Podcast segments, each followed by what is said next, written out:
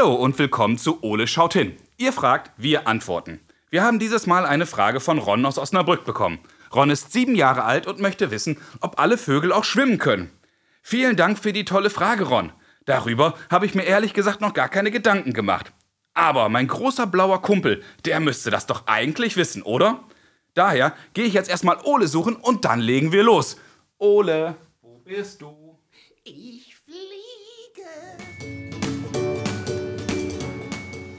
Moin Ole, coole Landung. Moin. Du, wie geht's dir heute? Danke, gut. Ron aus Osnabrück hat uns eine Frage geschickt und Ron möchte wissen, ob alle Vögel schwimmen können. Schwierig. Sag mal Ole, kannst du eigentlich schwimmen? Na klar. Ja, und natürlich können auch Wasservögel wie Enten, Schwäne oder Pinguine schwimmen.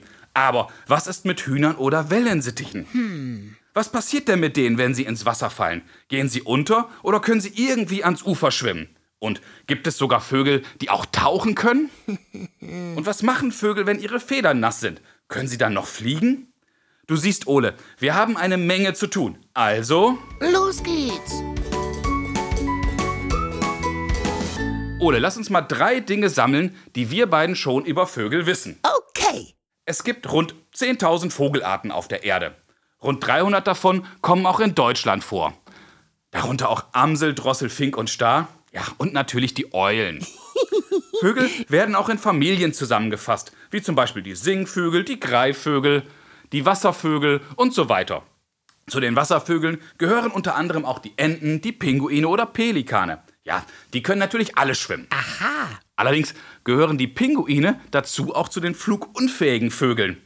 Und übrigens kann auch der größte Vogel der Welt, der afrikanische Staus, gar nicht fliegen. Der ist viel zu schwer. Okay, Ole. Wir wissen also schon, dass es Vögel gibt, die auf jeden Fall schwimmen können. Aber was ist mit den anderen? Ole, weißt du, was ein Ornithologe ist? Kannst du mir das erklären? Ein Ornithologe ist ein Wissenschaftler, der sich mit Vögeln beschäftigt. Und Peter Berthold ist einer von ihnen. Der hat übrigens auch schon ganz viele Bücher über Vögel geschrieben. Komm, Ole, wir rufen ihn mal an und fragen, ob alle Vögel schwimmen können. Sehr gut. Hallo, Herr Berthold. Wir haben heute eine Frage von Ron aus Osnabrück bekommen. Und Ron möchte wissen, ob alle Vögel fliegen können. Herr Berthold, ich weiß zwar, dass Wasservögel wie Enten, Schwäne oder Pinguine schwimmen können, aber was ist mit Hühnern oder Wellensittichen? Ja, also wenn Hühner oder Wellensittiche ins Wasser fallen oder auch andere Vögel, die normalerweise mit Wasser nichts zu tun haben, die gehen jedenfalls nicht gleich unter. Äh, bei Hühnern kann ich das äh, praktisch jeden Tag beobachten. Wir haben einen kleinen Teich und neben dem Teich äh, sind Hühner und wenn die aufgeschreckt werden, da fällt schon mal eins rein. Äh, die erschrecken dann und was machen die? Die machen das ganz vernünftig. Sie breiten die Flügel aus, spreizen die ab und damit gehen sie schon mal nicht unter. Und dann machen sie mit den Flügeln und mit den Beinen äh, Bewegungen. Wenn das Ufer nicht weit entfernt ist, kommen die ans Ufer und klettern dann ganz normal raus. Äh, und ich habe früher mal erlebt, eine Wachtel, die war spickefett auf dem Weg nach Afrika unterwegs mit äh, viel Zugreisefett. Und die ist in den Bodensee reingefallen und die hat sich dort wohl stundenlang mit den Flügeln über Wasser gehalten, wurde dann von der Wasserschutzpolizei entdeckt.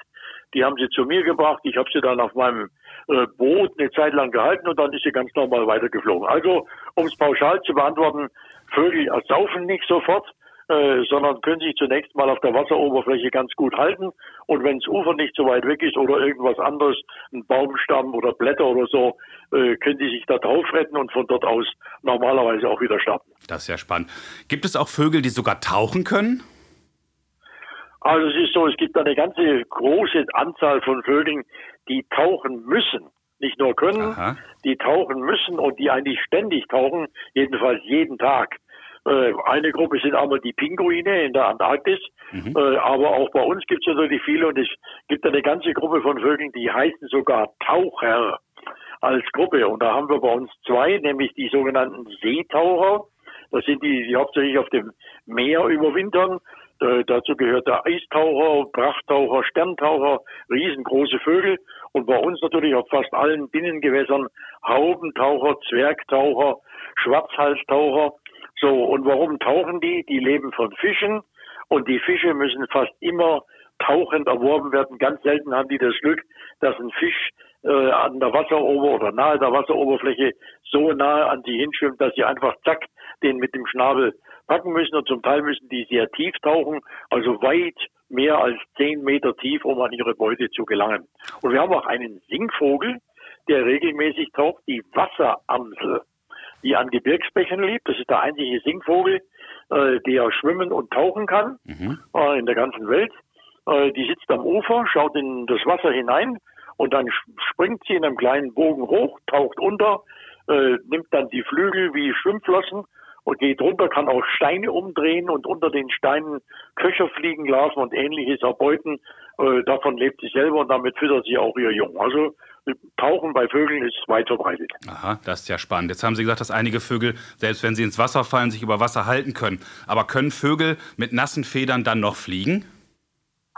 Normalerweise ist es so, dass Vögel, äh, wenn sie ins Wasser gehen, keinerlei nasse Federn bekommen. Das gesamte Gefieder bleibt in der Regel trocken. Und zwar durch zweierlei. Einmal ist die Federgitterstruktur so, dass wenn Wassertropfen draufkommen, perlen die sofort ab. Kann man ganz leicht machen, sich mal eine Hühnerfeder auf dem Hof mitnehmen, zu Hause auf den Tisch nehmen und versuchen, die mit Wasser nass zu machen. Geht nicht. Die Tropfen perlen alle ab. Und damit diese Federstruktur, die wasserabweisend ist, auch erhalten bleibt, schmieren die Vögel regelmäßig ihr Gefieder noch mit Fett ein aus der Bürzeldrüse. Und davon gibt es Ausnahmen. Es gibt einen Vogel, äh, der sein Gefieder absichtlich in Anführungszeichen durchnässen lässt, um damit eine höhere Tauchgeschwindigkeit unter Wasser zu erreichen. Das ist der Kormoran. Spannend. Äh, Und wenn der dann aus dem Wasser rauskommt, äh, muss der seine Federn dann speziell trocknen lassen. Dann sieht man die Kormorane irgendwo stehen, auf einem Pfosten oder auf irgendeinem Stein, manchmal auch auf irgendwelchen Booten, die nicht gerade rumfahren. Und dann spreizen die die Flügel so nach der Seite ab und fächern die leicht in der Luft, damit die möglichst schnell wieder trocknen.